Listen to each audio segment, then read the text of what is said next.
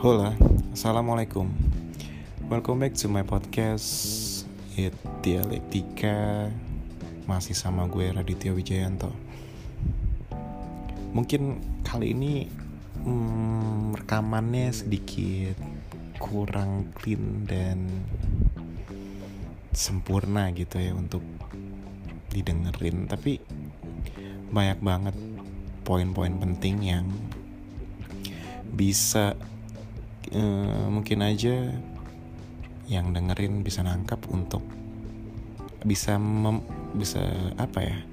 metik lah pembelajaran dari yang sudah di sharing teman gue Mas Nugi di episode kali ini tentang sebuah leadership gitu, untuk orang-orang yang baru memulai usaha, untuk orang-orang yang lagi memiliki cita-cita untuk bisnis sendiri. Menurut gue ini sangat penting dan gak ada ruginya juga untuk didengerin gitu. So let's enjoy the podcast and let's talk about house life.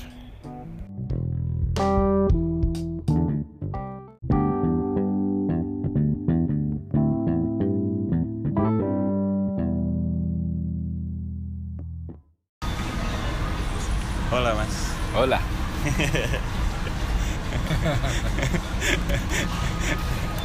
Kenapa kita ketawa? Nggak tahu. Justru itu yang kita ketawain. Mas, kan lo, menurut gue nih, lo salah satu teman gue yang punya usaha yang sungguh sukses. Amin. Masya Allah. Amin. Terus di awal-awal ketika lo baru lulus kuliah nih, dan mungkin juga banyak kan teman-teman kita yang baru lulus kuliah terus bingung gitu menentukan pengen jadi pegawai sebuah korporasi besar atau PNS atau dia mendirikan sebuah usaha gitu. Menurut lo nih, kenapa lo awal-awal setelah selesai kuliah harus kerja dulu, Mas, sama korporasi, Mas? Apa alasannya, Mas? Kalau gue sih lebih memilih alasan itu pada saat itu karena gue belum punya experience yang cukup. Jadi gue masih ada istilah idealisme juga ya, masih idealis untuk ya cari ilmu dulu lah sambil cari pengalaman. Okay. Dan ternyata itu it works buat gue. Jadi istilahnya sebelum gue memulai usaha, gue merintis karir gue selama beberapa tahun, dan itu juga jadi background experience gue gimana gue bisa memajukan usaha gue dan mulai dari nol sampai ke titik ini gitu loh. Berarti menurut lo nih, secara perspektif lo, orang mau bikin usaha penting ya untuk belajar dulu ibaratnya di dunia kerja selain setelah dia di dunia perkuliahan gitu. Setelah dunia perkuliahan memang harus belajar ya, tapi kalau masalah harus kerja dulu atau mau langsung usaha itu tergantung dari knowledge dari orang itu dan juga passion orang itu di mana. Oke. Okay. Ada juga yang istilahnya beberapa contohnya banyak orang yang dari kuliah langsung mulai usaha langsung sukses juga, atau bahkan tidak kuliah juga langsung sukses juga ya. Memang tergantung dari orangnya. Tapi yang penting yang mesti dimiliki itu pentingnya passionnya orang itu kemana arahnya. Dan kita untuk memulai usaha itu kan juga harus menguasai bener-bener seluk-beluk usahanya, bukan hanya kita jualannya apa, gimana cara ambil untungnya, bukan hanya itu juga, tapi juga kita juga mesti punya passion, benar-benar harus bisa ngerti sampai hal terkecil. Whole bisnisnya juga harus bisa mengerti gitu. Tapi kalau gue secara pribadi ya, memang lebih idealisme gue lebih ke arah gue mau cari experience dulu, gue mau cari pengalaman dulu sampai pada titik gue ngerasa oke, pengalaman gue udah cukup, gue udah mulai punya kepercayaan diri dan gue udah mulai punya pandangan yang lebih jelasnya lagi ke depannya seperti apa, baru gue mulai usaha. Oke. Kalau tadi lo ngomongin tentang passion, matters apa passion kalau buat kita yang mulai usaha, Mas? Sangat matter kalau buat gue, karena gini, perbedaannya adalah kalau misalkan ada beberapa tipe-tipe, termasuk dari experience teman-teman gue ya, kalau misalkan mereka berusaha memulai usaha tapi passionnya nggak di situ, mereka hanya memulai berdasarkan apa yang lagi ngetren saat itu, musiman. Ya betul, bisa dikatakan musiman. Nah kalau misalkan bedanya adalah kalau lo punya passion sama nggak punya passion, kalau lo punya passion, lo benar-benar mencintai apa yang lo lakukan.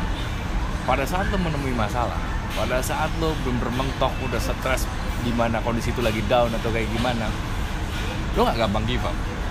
Kalau itu passion lo emang ya. Iya, lo nggak akan semudah itu give up. Tapi kalau misalkan ada beberapa temen gue memang yang usahanya itu musiman, lagi ngetren bisnis ini, ikut bisnis ini, lagi ngetren bisnis ini, ikut bisnis ini. Jadinya kecenderungannya ada beberapa yang tidak long lasting gitu. Bisnisnya tidak long lasting. I see. Kira-kira nih Mas, lo berapa tahun sih sebenarnya kerja sama di korporat tuh sampai akhirnya lo memutuskan untuk membuka usaha sendiri? Gue kerja dari tahun 2006. Ya mungkin sekitar experience kerja gue sebelum gue mulai usaha sekitar 7 tahun, 8 tahun lah baru gue mulai usaha sendiri. Dan itu cukup menurut lo? Apa standarnya? Standar orang pasti beda-beda? Atau standar orang pasti beda-beda. Oke. Tapi so far yang gue rasain sendiri ya alhamdulillah menurut gue itu cukup gitu. Lebih dari cukup. Okay. Yang menarik tuh, menarik buat gue gitu loh. Pas kita dengar lo sebelum ini cerita gitu kan. Lo di posisi sebelum membuka usaha lo sendiri pun posisi lo tuh udah menurut gue super established gitu kan. Ya. Sampai akhirnya lo memiliki desire untuk oke, gue stop di sini. Kondisi nyaman lo itu Mas. Yang betul, banyak betul, orang betul. Tuh pengen tuju gitu. Betul, tapi apa desire lo akhirnya gue keluar, gue pengen bikin usaha sendiri. Karena memang pada saat gue baru-baru lulus dan mulai kerja itu sudah ada terbesit pengen usaha. Jadi memang gue mau memupuk modal, dalam arti kata modal experience, modal knowledge juga itu penting. Dan selain networking juga itu vital gitu loh. Karena di usaha gue itu kan butuh networking yang luas juga gitu. Makanya ya gue cari-cari dulu lah selama berapa tahun itu. Oh berarti setelah lo lulus pun lo udah tahu ya lo bakal membuka usaha gitu? Gue sudah punya ada kepikiran passion di situ, tapi mungkin belum terlalu sebesar ngebu-gebu. Belum terlalu menggebu-gebu. Karena memang experience-nya kalau menurut gue ya. Kalau menurut gue ya pada saat itu posisi gue baru lulus, senior-senior gue pun yang udah kerja pun pada bilang, istilahnya orang baru lulus kuliah tuh beda. Jadi jatuhnya belum punya experience apa-apa kan, masih nol. Jadi apa yang kita pelajari di kuliah itu nggak sama dengan apa yang kita pelajari pada saat yang kita hadapi pada saat real life, pada saat kerja itu berbeda banget. Lo nggak diajarin, mungkin kalau secara kuliah kan hanya teori ya. Ini kalau ini selesaikan gimana segala macam, karena dulu kuliah gue engineering kan. Tapi kalau pada saat bekerja itu kan ada hal-hal lain selain non teknis gitu, selain teknis gitu. Jadi non teknis tuh juga banyak berpengaruh, kayak decision making, terus pressure terhadap pekerjaan itu sendiri gitu, terus manajemen target SDM. Yang harus ini, manajemen juga gitu loh. Jadi ya banyak faktornya gitu. Apa alasan ketika lo mengambil S2 manajemen itu adalah salah satu pertimbangannya? Yes. Oke. Jadi background gue kan, gue kuliah S1 itu kan engineering ya. Gue jadi engineer. Pada saat gue kerja itu juga bidangnya juga kebetulan sama di bidang yang kuliah yang gue ambil di S1. Di situ gue ngerasa gue udah mulai membandingkan, apalagi pada saat itu yang lo bilang tadi posisi gue juga terakhir juga udah lumayan kan istilahnya gitu loh. Sangat nyaman kalau menurut gue. Di situ baru istilahnya muncul beberapa pertimbangan gue, di mana gue bisa melihat kelemahan gue, istilahnya apa yang menurut gue masih kurang gitu. Contoh kalau orang kayak gue di engineering, lo akan berbicara teknis project itu gimana, teknis. Lo akan mulai belajar pelan-pelan bikin timeline, bikin planning, bikin apa segala macam. Tapi pada saat posisi lo sudah middle management ke atas, kayak manager ke atas, managerial ke atas, itu sudah cara berpikir di dunia pekerjaan itu sudah tidak pure 100% teknis. Oke. Jadi ada, istilahnya bisa dikatakan malah teknisnya cuma paling 30 atau 40%. 60% yang lebih besar itu malah manajemennya itu sendiri. How to manage people, how to manage the project gitu kan. Juga istilahnya lo meeting dengan big boss itu juga kan. Iya sih. Big boss itu nggak akan tahu technical ini. Oh, ini ada masalah ini karena ini segala macam. Oh enggak, mereka nggak mau tahu. Mereka butuh solusi dari lo. Juga ada pertimbangan yang lain, istilahnya di level itu akan ada pertimbangan lo ngitung cost. Iya sih. Lo udah mulai memikirkan profit gimana, ini costnya gimana, cara ngepres costnya seperti apa, metodenya seperti apa. Nah itu hal-hal yang gue nggak dapetin pada saat istilahnya bukan nggak dapetin ya, maksudnya kurang pada saat gue kuliah satu tuh karena itu nggak diajarin. Iya. Nah pada saat gue berjalan juga gue ngerasa gue mulai tertarik di situ, makanya gue memutuskan nggak ada salahnya dong kuliah lagi kan, nambah ilmu lagi. Gue memutuskan kuliah S2 di bidang manajemen. Itu pun gue kuliah S2 nya pada saat lo udah berusaha? Baru mulai setahun 2 tahun tuh gue ngerasa oh ini gue masih ada yang kurang nih, gue mesti belajar lagi untuk develop usaha gue sendiri. Jadi ya namanya mengeduket diri sendiri kan pasti menguntungkan kita dan usaha kita gitu. Itu yang lo ambil di itu entrepreneur ya? Entrepreneurship, betul. Kewirausahaan. Nah ini alhamdulillahnya lo kan punya punya kemampuan untuk sekolah lagi nih Mas. Yes. Ya kan tadi lo S2 lagi. Iya, alhamdulillahnya lo bisa itu. Nah, ada enggak sih lo maksudnya buat orang-orang nih yang kurang beruntung untuk belajar lagi soal manajerial dan dia harus dapetin pelajaran itu kira-kira di mana ya Mas? Ya sebenarnya hidup itu udah memberikan banyak pelajaran ya. Kalau lo bisa benar-benar bisa mengambil intisarinya kayak terutama lo bekerja. Pada saat lo awal-awal kerja itu lo akan dikelilingi orang-orang yang sudah senior kan. Lo bisa learning dari mereka, lo bisa istilahnya jangan tutup jangan diri takut, ya. Jangan menutup diri, jangan malu. Tanya aja. Orang baru lulus kuliah, awal-awal baru kerja, salah itu biasa. Kan enggak tahu, dia belum berpengalaman. Itu wajar. Itu wajar banget. Tapi istilahnya hidup jangan begitu-begitu aja. Tetap hari ini salah, hari ini enggak ngerti, besok mulai pelan-pelan ngerti. Lama-lama kan juga akan terbiasa. Lama-lama jadi ahli lah istilahnya kayak gitu. Oke. Nah, kalau tadi lo bilang pembelajaran dari lingkungan pekerjaan atau lingkungan kantor gitu lah ya, senior-senior itu, ada nggak sih salah satu contoh? Ini nggak apa-apa lo cerita aja gitu. Kira-kira lo punya senior yang benar-benar memberikan pembelajaran yang akhirnya tuh lo keep sampai sekarang, lo gue dapet banget nih pembelajaran. Sesuatu pembelajaran dari senior gue dulu sampai sekarang akhirnya kepake banget sama lo gitu. Banyak ya alhamdulillah sih istilahnya. Dulu pada saat gue kerja itu gue udah pindah divisi udah berapa kali istilahnya gitu.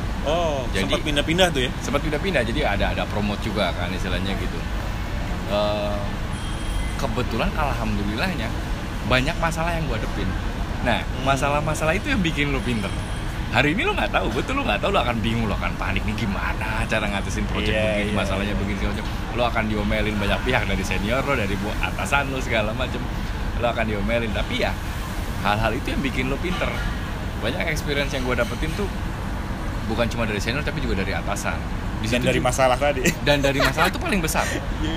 Makanya gue selalu bilang kalau misalkan pada saat gue dulu masih kerja, terus ada istilahnya fresh graduate lah, staff gue yang baru masuk, gue bilang jangan takut salah, jangan takut nggak ngerti itu wajar, tapi istilahnya jangan pernah berhenti belajar gitu, jangan pernah berhenti untuk bertanya. Intinya hari ini nggak tahu nggak apa-apa, tapi besok pelan-pelan mulai tahu, lusa udah mulai tahu, nanti next selanjutnya juga udah mulai terbiasa. Intinya jangan takut ngadepin masalah karena semuanya pasti ada solusinya. Gokil nggak tuh? Itu gokil sih. Jadi sekarang kan banyak orang gitu ketika dia terjun di dunia pekerjaan gitu misalnya dihantam sama masalah. Banyak yang cenderung stres, banyak yang cenderung gua resign aja gitu. Padahal nggak gitu ya Mas ya harusnya. Padahal gini ya, tergantung ya masalahnya kan tiap orang beda-beda ya pasti. Tapi kalau yang gue lihat yang namanya masalah itu bikin kita pintar, bikin kita dewasa, intinya kayak gitu. Iya sih. Dan jangan lari dari masalah. Intinya lo kerja juga harus punya komitmen. Itu yang itu adalah kualitas yang harus lo tunjukkan, komitmen, tanggung jawab, istilahnya integritas lah. Jadi istilahnya lo diberikan tanggung jawab ini bukan istilahnya hanya orang dites atau gimana tuh enggak. Jadi istilahnya lo juga alasan lo akan menilai lo. Coba nih, gue kasih ini bisa selesai nggak? Iya. Yang namanya atasan tuh pasti tahu cara menilai anak buah itu seperti apa. Pasti tahu lah. Oke. Ini menarik nih. Sekarang misalnya kalau misalnya kita balik ke waktu-waktu lo sebagai employee gitu loh. Bagaimana cara menumbuhkan sense of belonging sama perusahaan lo? Nanti gue akan menanya gimana caranya ketika lo mempunyai sebuah unit usaha, lo menanamkan sense of belonging sama employee lo gitu. Dan sekarang lo posisinya lagi di employee nih. Gimana caranya lo nge-build perasaan sense of belonging itu lo Mas? Ya istilahnya gini. Kalau gua sih dari dulu istilahnya memotivate orang-orang di bawah gua atau teammates gua segala macam. Ya gua bilang, Kak, karena gini, dari awal kan gua selalu bilang orang baru lulus kuliah itu nggak punya knowledge, masih nol itu. Yep. Karena teori yang mereka dapatkan pada saat kuliah itu berbeda. Jauh beda ya? Jauh berbeda. Masalah-masalahnya pun tidak diajarkan pada saat lo kuliah gitu loh.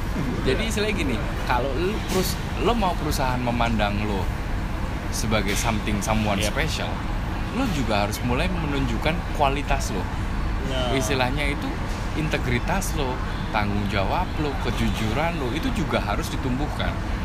Jadi kalau lo sama pekerjaan lo cuek, sama pekerjaan lo santai, ya udahlah, kayak ada beberapa istilahnya tenggo lah ya. Karena tenggo istilahnya jam pulang kantor ya sudah pulang, kerjaan kalau bisa ditunda ya besok aja kan istilahnya gitu. Ya bebas sih, terserah orang mau kerja kayak gimana. Tapi juga yang namanya atasan juga kan nggak akan tinggal diam dan nggak akan berhenti menilai. Dan menilai kan? Pasti menilai.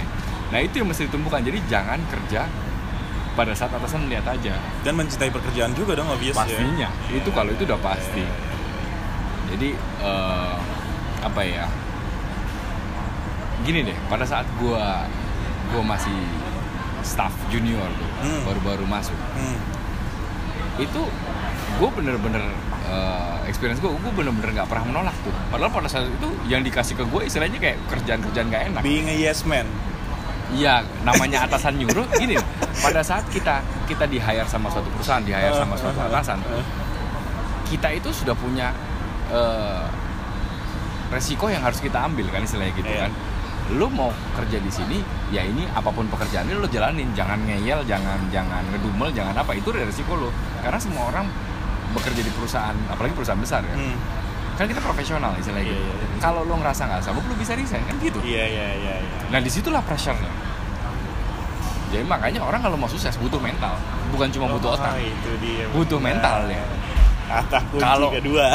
Kalau orang dikit-dikit enggak lah, nggak enak di sini kan. Ya, up to you. Mau keluar ya silakan. Kan nggak ada jadi marah. Seperti apa diri lo aja deh. Apa, seperti apa itu. Ya namanya gini loh. Kita jadi anak buah. Pada dasarnya kita membantu atasan kita mengerjakan pekerjaan mereka. Kalau mereka terbantu pekerjaannya, otomatis dia atasan kita juga akan dapat achievement. Betul. Kita pun pasti akan dapat achievement. Domino. Pada saat nanti ada, efek domino. Makanya gue bilang pada saat gue kerja itu, gue pindah-pindah divisi itu ada banyak, ada beberapa kali.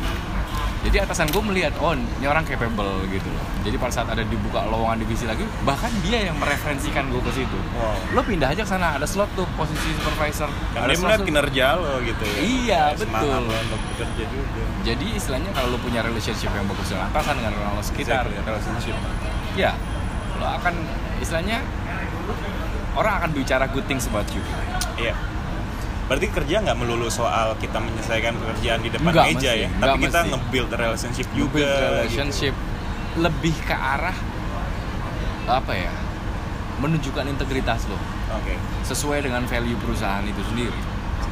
Ya kayak lu kerja gitu kan, kayak lu kerja, kayak lu pernah cerita. Lu tuh dulu sampai balik pagi. Oh iya. Dan itu nggak sebulan 2 bulan, lama enggak. Gitu. Itu lama. Maksud gue apa yang bisa menyebabkan lu bisa bertahan? Karena mungkin apa gitu mas? Yang bisa akhirnya ya gue jalanin deh yang kayak gini kan. Kalau buat gue sendiri gitu, mungkin mental gue nggak mungkin sekuat lu gitu. Karena ketika lu berangkat kerja, lu harus pulang pagi gitu jam 3, jam 2 kan kayak lu bilang ya kan? Karena gini, pada saat interview awal, otomatis dia akan jelaskan job desk secara umum. Semua pekerjaan akan seperti itu. Nggak akan ditulis nanti kamu gini kan, nggak akan sedetail itu juga. Masalahnya pasti berbeda-beda. Di situ kan lo ada sign agreement, kontrak dan segala macam. Istilahnya lo harus tunduk dengan aturan itu. Lo akan aware bahwa lo akan harus tunduk dengan aturan itu yang misalkan lo dipersedia ditempatkan di mana saja, ini segala macam ya. Itu sudah part of your risk gitu. Lo berani ngetek suatu pekerjaan ya, lo harus berani ambil resikonya juga, jangan mau enak-enak doang. Itu tadi ya. Pada saat gua itu bertahun-tahun gua pulang pagi segala macam, berangkat pagi, pulang pagi juga segala macam, ya itu resiko yang gua jalanin. Lagunya Armada nih teman-teman. Pergi lagi pulang pagi ya. Karena waktu itu gua mikir kalau gua ngeluh sih, namanya manusia tuh ngeluh pasti ada wajar, tapi ya gua tetap jalanin, gua tetap selesaiin. Karena gua mikir gini, gue punya nilai apa di luar. Pengalaman gue pada saat itu masih setahun dua tahun, gue punya nilai apa. Orang setahun dua tahun masih akan dianggap sebagai fresh graduate. Gila, itu tuh menurut gue kunci suksesannya lo nih. Tadi dari lo ngomong beberapa menit belakang, kayaknya lo mempositioningkan diri lo sebagai orang yang memang selalu aus gitu, selalu curious sama suatu hal, dan tidak memandang tinggi diri gitu. Ya nggak sih, kalau lo kayak gue siapa, padahal kan menurut gue paper lo aja paper yang universitas negeri gitu kan. Nah, gini kadang-kadang ego orang justru yang menghancurkan dirinya mereka sendiri. Kadang-kadang kayak gitu. Jadi gue tau lah, pada saat itu pun gue juga pernah dapat celetukan dari senior gue pada saat gue baru lulus banget, belum dapat kerja waktu itu, baru mau wisuda lah. Gue ngobrol-ngobrol sama senior gue yang udah kerja di suatu perusahaan. Gue bilang gajinya berapa segala macam. Senior gue ngingetin, lo masih fresh graduate, kalau lo bisa dapat gaji yang gede itu rezeki lo. Tapi kalau lo belum bisa itu wajar, karena apa? Lo masih nggak bisa apa-apa. Lo gue suruh ke lapangan juga lo bengong gitu kan, istilah kayak gitu. Lo gue suruh gini-gini juga lo nggak ngerti kan, istilah gitu. Lo belum punya bargaining power. Berbeda kalau lo sudah bekerja di level tertentu, lo udah punya experience. Ada beberapa perusahaan yang akan meng-hijack lo. Mereka udah tahu portofolio lo. Makanya gue selalu build relationship dengan perusahaan gue dimanapun gue berdiri pada saat itu. Ya, sebaik mungkin, ya seprofesional mungkin. Kalaupun pasti ada lah namanya kita udah mulai ngerasa jenuh, udah mulai ngerasa nggak ini, ya itu kembali lagi kita mau resign cari perusahaan lain, ya mau ngomong aja itu sah-sah aja. Iya. Nggak ada yang bisa melarang gitu kan. Jadi kalau misalnya gua bukan menyimpulkan sih, sedikit gua ada yang pop up gitu tiba-tiba di kepala gua gitu. Ini kan yang tadi lo ceritain super ideal gitu, ideal banget. Tapi lo pernah nggak sih Mas ngerasa lo tuh di titik secapek itu? Pasti kerja, pernah, pasti dan sering. Apa yang bisa bikin lo bangkit sampai akhirnya? Ya selain tadi ya rasa lo memandang diri lo tuh bukan siapa-siapa, tapi ibaratnya gini lo, lo kan pada waktu itu single, tanggung jawab pun masih diri sendiri gitu ya kan? Urusan masing-masing lah. Iya, masih begitu kan. Apa yang bikin lu masih tetap struggling mau ketika keadaan tuh lagi kayak anjir nih capek banget sih kerja begini gitu. Gua akan pada saat itu memikirkan option apa yang gua punya. Bahkan ya istilahnya kan gua juga kerja juga enggak di satu tempat terus sampai gua usahakan enggak. Gua pindah-pindah juga berapa kali, 2 kali apa 3 kali gitu gua pindah perusahaan lah. Pada saat titiknya adalah pada saat gua udah mulai jenuh, di mana gua udah ngerasa nggak ada lagi yang bisa gue gain di sini, udah mentoknya udah begini gitu. Disitulah baru gue akan mulai cobalah cari option apa yang gue punya. Oke. Itu aja solusi gue, cari option. Nah, alhamdulillah dapat yang lain, ya sudah gue coba yang lain. Di situ nemuin challenge baru, nemuin problem baru. Punya planning juga ya, berarti harus tetap punya planning walaupun lu senyaman itu kerja di suatu tempat harus, gitu ya. Tapi harus punya planning. Nah, kita mulai coba masuk ke ketika lo mendirikan sebuah unit bisnis sendiri gitu, Mas. Lo memutuskan keluar waktu itu jabatan general manager. Yoi. Sungguh nyaman kan? Ya gitulah. Lo tahu ketika lo keluar, itu kan bukan berarti lo tiba-tiba ada di level itu lagi, tapi pasti nol. Ya walaupun nggak nol banget dengan segala experience yang lo punya gitu. Iya, betul. Ada cerita nggak Mas ketika lo pertama kali keluar dan lo membangun empire bisnis lo sendiri? Jadi pas gue di tengah kenyamanan posisi yang lo tinggalin. Betul. Itu tahun 2012 kalau nggak salah, lupa gue kayaknya 2012 ya. Pas 2012 lagi-lagi ya rasa haus gue itu, istilahnya gue ngerasa udah nyaman di sini tapi nggak ada lagi yang bisa gue develop. Jadi istilahnya gue ngerasa gue butuh challenge lain. Nah itu lebih ke arah situ, gue lebih ke arah. Tapi kan lu sadar kan kalau ketika lu keluar meninggalkan posisi nyaman lu tuh tahu gue pasti levelnya pasti ya pak ya, nggak walaupun nggak jatuh-jatuh amat temen kan. Iya betul, tahu gue lebih. Tapi gue entah kenapa gue lebih memikirkan gue butuh challenge yang lain, karena gue ngerasa gue udah menguasai celahnya nih. Kalau gue usaha sendiri, gue udah punya patternnya nih. Gue mau kemana, gue mau usaha apa, cara masuknya lah gimana, dapat proyeknya kayak gimana. Itu yang gue dapetin selama gue bekerja, terutama pada saat terakhir-terakhir jadi GM tuh udah mulai networkingnya udah mulai lebih luas lagi daripada sebelumnya. Jadi disitulah rasa percaya diri gue dan istilahnya keyakinan gue untuk usaha sendiri tambah besar. Itu udah mulai tumbuh, gue tahan selama beberapa bulan, akhirnya gue mikir this is it, gue udah waktunya. Kayaknya udah pas deh, gue mulai usaha sendiri, udah ada beberapa modal sedikit juga, gue udah mulai ini. Akhirnya ya gue keluar lah. Nah, tapi berbedanya adalah pada saat lo usaha sendiri dan lo kerja, bedanya gini, lo kerja kalau lo bikin kesalahan walaupun nggak besar-besar banget, lo tetap digaji. Pada saat lo mulai sendiri, apalagi pada saat itu gue mulai sendiri, itu gue baru hire employee baru 1 orang. Pada saat itu baru sebulan gue resign, terus gue perusahaan lo tuh pada waktu itu cuman baru. Kita nyambung lagi nih. Tadi pertanyaannya adalah apa ya? Oh enggak, jadi itu sampai ini. Pada saat lo usaha sendiri itu kan bedanya kalau kerja itu lo bener gak bener istilahnya selama lo gak bikin kesalahan besar tuh tetap lo masih tetap digaji ya kan, lo masih bisa dihargain gitu. Tapi kalau usaha sendiri kan lo bener-bener tekanannya tuh besar. Istilahnya bulan depan yang gaji diri lo sendiri ya lo sendiri. Dan lo bahkan lo butuh menggaji orang lain. Dan gue juga gaji pada saat itu karyawan gue cuma 1. Tapi ya gue pikir ya, gue ini udah langkah yang gue ambil, gue udah pikirkan matang-matang. Ya gue jalanin. Akhirnya setelah sebulan gue usaha sendiri, mulailah muncul titik terang, gue dapat proyek pertama gue. Dan and so on. Begitu udah berjalan sebulan 2 bulan tuh udah mulai tambah employee lagi gitu. Jadi pertanyaannya gini nih Mas, berarti ketika lo memutuskan untuk berbisnis, selain modal finansial yang udah obvious menurut gue, apalagi sih Mas? Mungkin lo bisa ngasih tips buat orang-orang yang mungkin lagi mau memulai itu, selain modal finansial, atau bahkan menurut lo modal finansial tuh udah mulai modal sekian gitu. Menurut lo apa aja sih yang harus diperhatikan ketika financial kita pengen? Financial itu pasti ada. Pertimbangan itu pasti ada.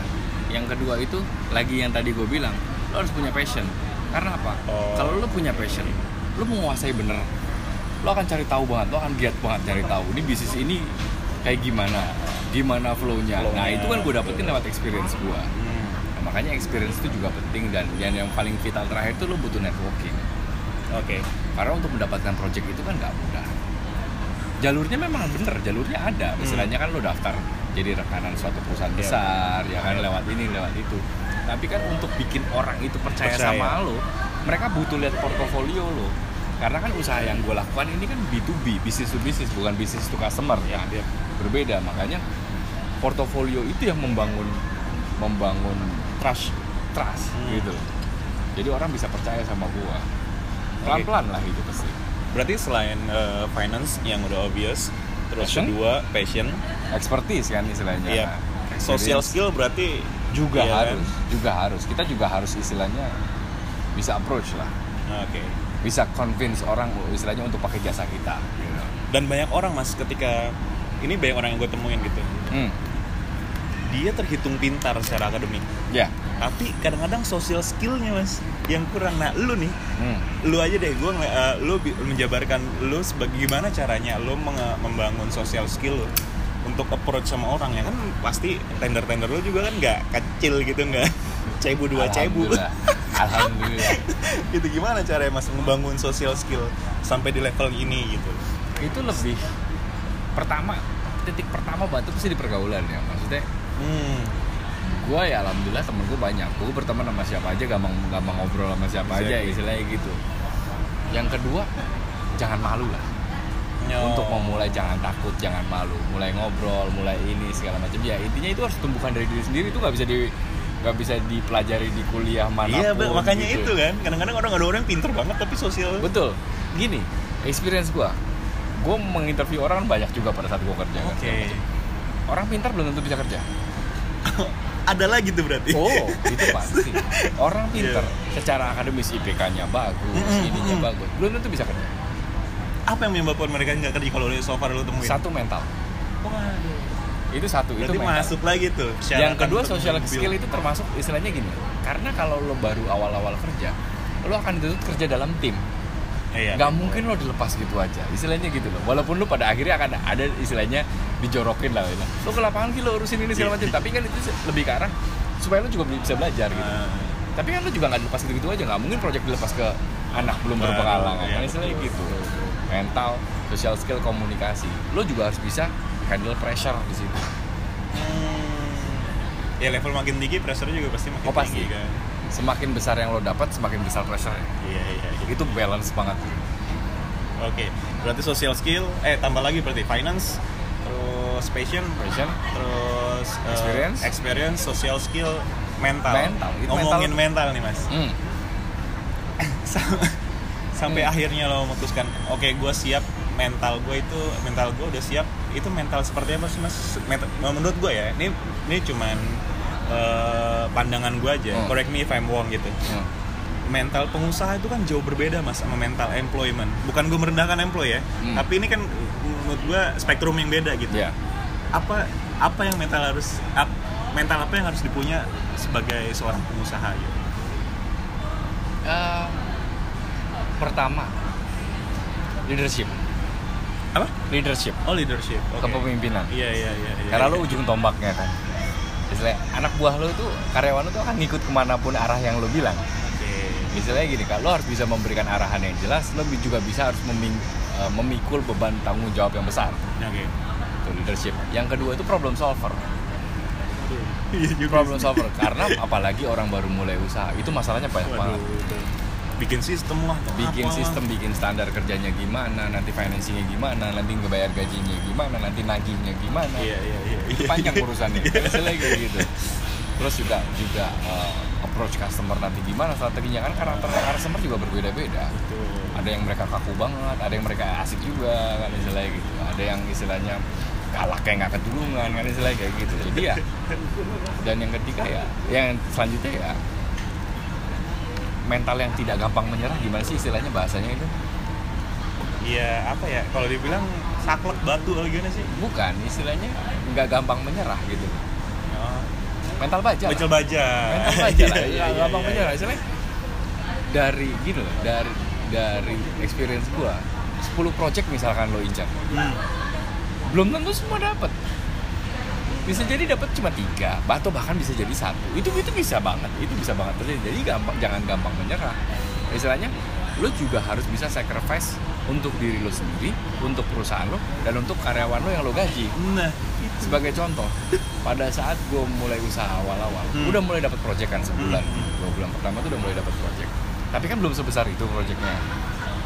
Istilahnya, gue juga dalam taraf gue berani untuk mengurangi gaji gue. Wow, pengorbanan sampai di titik itu ya mas? Gue berani, karena tujuannya adalah suatu saat ini harus besar. Kalau gue tetap pada idealisme gue, dimana seperti gue terakhir kerja gue jadi GM, gaji gue mau sebesar ini, fasilitas ini segala macam, gak apa-apa kalau duitnya kuat, gak apa-apa. Tapi mau sampai kapan lo invest terus, keluar duit terus. Sedangkan perusahaan itu secara pendapatan revenue dari project belum memenuhi. Akhirnya gue memilih mengalah daripada minusnya terlalu besar. Misalnya kayak gitu. Iya. Disitulah. Lumayan pusing sih. Makanya itu kan, maksud gue ketika gue atau banyak orang menjadi employee, mentalnya itu sangat different, totally different menurut gue. Ketika kita punya usaha, ya sekecil apapun usaha gitu loh. Bedanya mentalnya tuh pasti beda gitu. Karena point of view-nya juga berbeda. Kalau pada saat gue kerja, pada saat itu kan gue jadi GM itu jadi department head project and operation. Gue jadi departemen head project and operation. Jadi gue hanya menghandle project dan maintenance. Iya. Gue hanya fokus di situ aja. Gue bikin planning ya sebatas itu aja. Paling gue tinggal kolaborasi sama pihak finance. Nih gue ada project nih. Gue butuh dana sekian. Biar finance yang memikirkan gimana cara dapat dananya kan tuh hanya sebatas itu. Tapi begitu lo usaha, sudut pandang lo kan semuanya kelihatan gitu. Wow. Gue mau ada project ini, duitnya dari mana, ya kan? Terus pembiayaannya nanti gimana, terus ngatur orangnya nanti gimana, atau misalkan third party ada subkontraktor atau vendor yang mau gue guide buat kerjasama itu gimana? Kira-kira target nih duit harus bisa kembali kapan? Itu udah mulai dipikirkan terus. Lu nanti di tengah jalan lu akan menemui kalau usaha itu masalah terbesar yang gue rasain ya pada saat itu adalah human resource. Wah. Ngatur project itu lebih gampang daripada ngatur orang. Bener tuh Mas. Nah itu lu punya tips Mas. Masalah human resource ini bener nih. Malah nggak ada di list gue untuk menanyakan masalah itu tadi human resource. Betul. Karena gini kan orang kan punya cara berpikir beda-beda. Satu individu dengan individu lain berbeda-beda. Background pendidikan pun berbeda-beda. Experience pun berbeda-beda. Nah itu agak susah menyatukan mereka dalam satu tim misalkan gitu kan. Nah istilahnya lu harus bikin aturan yang jelas. Aturan dalam arti kata lo tunjuk siapa salah satu pemimpinnya ya, lo juga harus bisa mengeduket atau coaching dia. Istilahnya lo sebagai leader harus gini, lo harus kasih tahu sikap yang baik itu seperti apa, gini ke anak gua. Karena gini, prinsip gua dari dulu adalah kalau anak buah gua pintar itu ngebantu gua dalam pekerjaan gua. Iya, meringankan. Tapi kalau gua biarkan mereka bodoh begitu aja, cuma disuruh-suruh doang segala macam, ya itu bebannya di kita semua. Iya betul. Nah, jadi gua harus mengeduket orang untuk tahu, untuk paham, untuk pintar. Jadi pada saat gua usaha juga gua bilang, PR juga ya. Lo harus mencintai perusahaan ini. Karena apa? Kalau perusahaan ini nggak berhasil, masa depan lo juga di sini terancam. Istilahnya itu kan bilang gitu kan.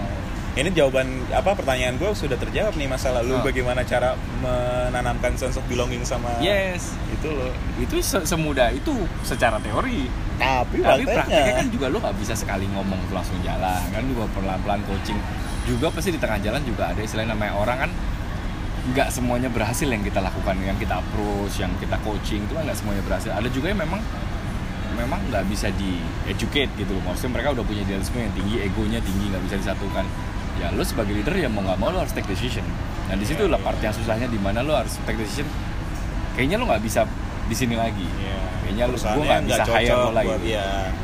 Lo dan gue udah nggak cocok secara perusahaan dan secara employee, itu hubungannya sudah nggak cocok. Ya otomatis mau nggak mau gue akan cari yang lain. Itu pasti awal-awal juga pasti ada turnover yang lumayan dari karyawan yang istilahnya gitu. Nah lo berapa lama nih Mas sampai akhirnya lo menemukan dream team di perusahaan lo Mas? Kalau soal tadi kan bilang susah banget kan menemukan human resource yang luar biasa gitu. Yang maksudnya ideal buat perusahaan lo. Bongkar pasangnya tuh berapa lama Mas? Sampai sekarang masih bongkar pasang gitu? Kalau bongkar pasang sih terakhir itu udah lama nggak ya? Maksudnya butuh gue at least 3 tahun lah. Selama 3 tahun tuh ada yang keluar, ada yang nggak ini segala macam. Baik dari sisi karyawan ataupun dari sisi kita sebagai manajemen gitu. Tapi ya itu resiko yang harus kita hadepin. Kalau perusahaan itu mau maju, istilah ibaratnya mobil. Kalau satu ban itu kempes jadinya berat. Iya. Kita harus belum berjalan sinkron semua, arahnya sama semua, tujuannya jelas gitu. Tapi itu klise trial error nggak sih? Apa emang itu benar-benar harus sudah jeli ketika lo meng-hire seseorang, emang sebenarnya ya mereka pasti qualify di bidangnya, tapi kan by time ternyata ada beberapa attitude yang nggak cocok gitu. Jadi gini, sesimpel trial error nggak sih? Enggak semudah itu juga. Jadi istilahnya gini, kalau pengalaman gue nginterview orang, gue lebih melihat ke arah pertama ya pasti administratif ya. Maksudnya kalau misalnya ada fresh graduate, ya nilainya jangan parah-parah amat lah, ada standarnya kan istilahnya gitu lah. Gue gak nuntut mereka kumlot, gue gak nuntut mereka IPK di atas 3 ya, at least standar perusahaan itu, standar kuliah itu seperti apa, 275 atau 28 gitu kan, at least itu. Tapi yang gue nilai juga how mereka communicate gitu. Gue akan berikan mereka pertanyaan-pertanyaan yang istilahnya, kalau gue ya, gue secara pribadi, gue akan berikan mereka pertanyaan yang mereka mungkin susah jawab. Gue tahu itu jawabannya susah. Tapi lo ngelihat gimana cara mereka menanggapi? Iya betul, exactly. Gue ngelihat how they react gitu. Iya, responnya. Karena gue tahu nih ini jawabannya susah gitu. Lo butuh experience buat ini. Tapi gue coba aja tanya. Gak apa-apa, gue melihat mereka reactnya gimana. Istilahnya di situ kan lo bisa mulai menilai pelan-pelan mental mereka gimana di awal lo ya. Tapi at the end orang kalau interview itu kelihatan personality mereka itu pada dasarnya selalu bagus kan. Iya dong. Mereka selalu tahu datang untuk interview gitu betul. Ya kan. Itu sebenarnya yang bisa kita nilai dari mereka pada saat mereka interview paling kalau berdasarkan experience itu cuma 30%. Makanya pada saat karyawan baru masih di ini kita kasih probation. Masa percobaan. Karena kan tak kenal maka tak sayang. Terlalu cepat memutuskan juga kan enggak baik. Misalnya gitu, terlalu cepat menilai, oh ini kurang bagus, ini juga kan nggak ini. Tapi ya at least secara interview harus lolos, secara administratif harus lolos kalau untuk fresh graduate. Oke. Kalau untuk yang experience ya kelihatan lah portofolionya kan seperti apa. Bisa dilihat by data. Ya, bisa dilihat by data, betul. Nah, kalau di perusahaan lo sendiri ya Mas, attitude matters nggak sih Mas? Oh, dibandingin dia pinter, problem solving oke, tapi attitude dia anjlok. Attitude buat gue itu nomor satu. Oh, karena orang sukses tuh bukan hanya butuh pinter, bukan hanya butuh apa ya, mental yang kuat, tapi attitude juga nomor satu. Gue juga menanamkan itu diri gue sendiri. Kalau lo nggak bisa build relationship dengan customer baik, secara attitude kan itu kan, lo nya juga orang yang nggak menghargai mereka atau gimana, cara komunikasi lo juga bermasalah atau gimana, ya pada akhirnya lo akan hancur. Itu juga gue istilahnya gue tanamkan juga karyawan, attitude tuh penting, attitude tuh matter terutama di sini. Oke. Gitu. Selain akademik, attitude sangat penting pasti, di perusahaan lo ya. Pasti. Banyak yang kejadian yang misalnya orang itu pintar banget, kerjanya oke, ininya oke, tapi attitude bermasalah. Ujung-ujungnya apa? Lo punya satu bintang, tapi pekerjaan yang lain bermasalah. Karena nggak bisa kerja sama dia. Iya. Sama aja. Kalau gue lebih mikir tim gue itu bisa berjalan secara serempak. Rodanya jalan bareng. Jangan satunya itu bocor bannya kan repot juga urusannya. Berat juga sama aja kan. Oke. Gitu. Kalau lu tadi ngebahas tentang banyak banget lu mention masalah leadership gitu Mas. Leadership seperti apa yang ideal untuk memimpin sebuah perusahaan Mas? Kalau dulu gue lebih belajar kan ini ada spektrumnya gini loh. Kalau gue nemuin ada bos, ada leader gitu. Correct. Nah, betul. Menurut lo nih sebagai lo yang sampai di titik ini gitu, leadership kayak apa sih yang dibutuhkan seseorang gitu lo? Kalau gue sih belajar leadership ya pada awal itu dari experience gue bekerja. Jadi gue ngadepin macam-macam manajer gue pada saat itu macam-macam. Ada yang orangnya santai banget, ada yang orangnya bosi banget. Bosi dalam arti kata bedanya bos sama leadership leader begini. Kalau bos itu cenderung nggak mau tahu, ya itu sah-sah aja, itu nggak masalah. Itu sah-sah aja. Tapi masalahnya it works atau enggak? Works atau enggak? Betul. Terhadap kesinambungan tim, terhadap problem solving di masalah yang mereka hadapin itu works apa enggak gitu.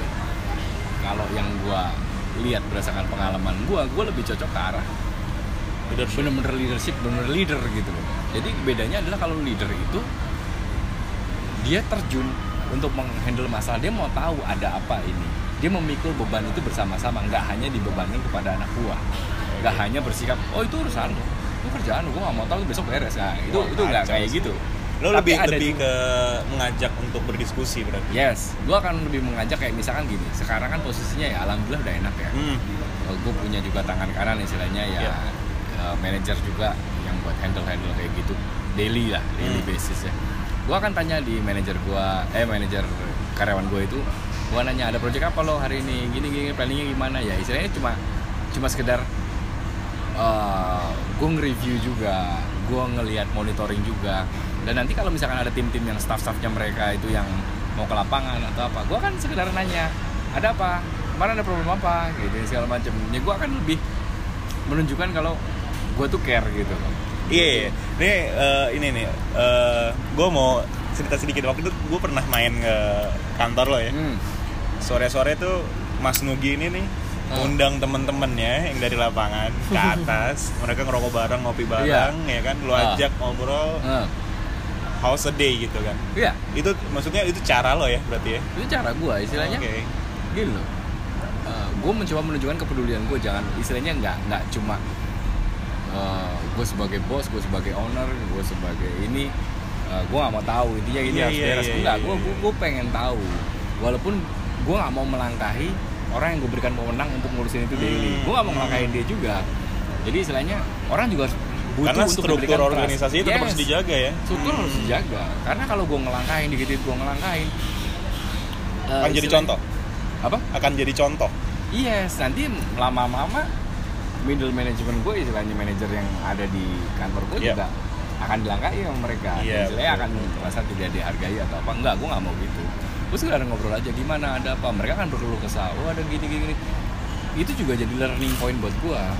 Karena untuk menjadi atasan, untuk menjadi leader, untuk jadi bos lah istilahnya, kita juga proses pembelajaran. Dari sekian banyak masalah kan belum tentu kita ngadepin semuanya. Belum tentu kita pernah ngadepin kan. Bisa jadi oh ternyata ada masalah gini, oh jadi gue harus begini, gini. Makanya kalau perusahaan itu baru berdiri, kayak perusahaan gue itu awal-awal banget, itu peraturan masih banyak berubah itu. Menyesuaikan juga dengan kondisi gitu. Menyesuaikan juga. Ya, memang begitu. Sistem itu berarti masih running seumur perusahaan lo. Iya nggak sih? Gimana ya gue ngomongnya? Gimana? Sistem tuh by time bakal kebentuk apa? Betul. Ya oh gitu ya. Betul. Sama kayak bayi baru lahir. Lo nggak bisa. Misalnya lo punya anak, anak lo baru lahir. Lo jadi dokter ya? Lo nggak bisa kayak gitu. Iya. Lo harus lihat pertama minat dia. Itu idealnya ya. Lo harus lihat minat dia segala macam. Lo akan educate dia, ya kan? Nanti dia udah mulai dewasa, udah mulai punya teman, udah punya pola, ada pengaruh dari yang luar segala macam ya. Istilahnya sama seperti sistem, kita bikin ideal dulu kan? Iya. Kita bikin dulu, ternyata nggak cocok karena karakter orangnya seperti ini, karakter customer juga mempengaruhi. Oke. Ya otomatis sistem itu harus menyesuaikan. Sistem tuh harus beradaptasi dengan perusahaan. Pasti itu. That's why itu butuh experience. Betul. Gak, mungkin kalau sistem mungkin bentuk by textbook bisa aja kan. Secara teoritis sangat bisa gitu. Aja. Tapi yang adaptif itu by experience ya. Betul. Makanya kan timbul istilahnya gini. Kalau di perusahaan ada visi, ada misi kan. Oke. Visi itu kan lo pengen perusahaan ini kayak apa. Misi itu kan gimana cara ngelakuinnya. Iya. Dari situlah baru lo bentuk strategi, baru lo bentuk sistem. Nah, sistem atau strategi itu bisa berubah seiring dengan berjalannya waktu. Contoh, dulu zaman gue kuliah ya, maaf ya gue udah tua ya. Dulu zaman gue kuliah banget tahun 2001 gitu. Pertama-tama gue kuliah itu dulu masih operator masih roaming istilahnya. Kalau mungkin anak muda zaman sekarang mungkin nggak tahu ini kok ada roaming atau apa. Jadi istilahnya kalau lo beli nomor di Jakarta, lo pindah keluar kota, lo terima telepon pun pulsa lo kesedot gitu. Betul. Dulu gue beli beli perdana aja bisa 1 juta. Sekarang lo bayangin, lo beli perdana 10.000 juga dapat pulsa, dapat paket data kan, istilahnya kayak gitu. Gitu. Zaman itu pasti berubah.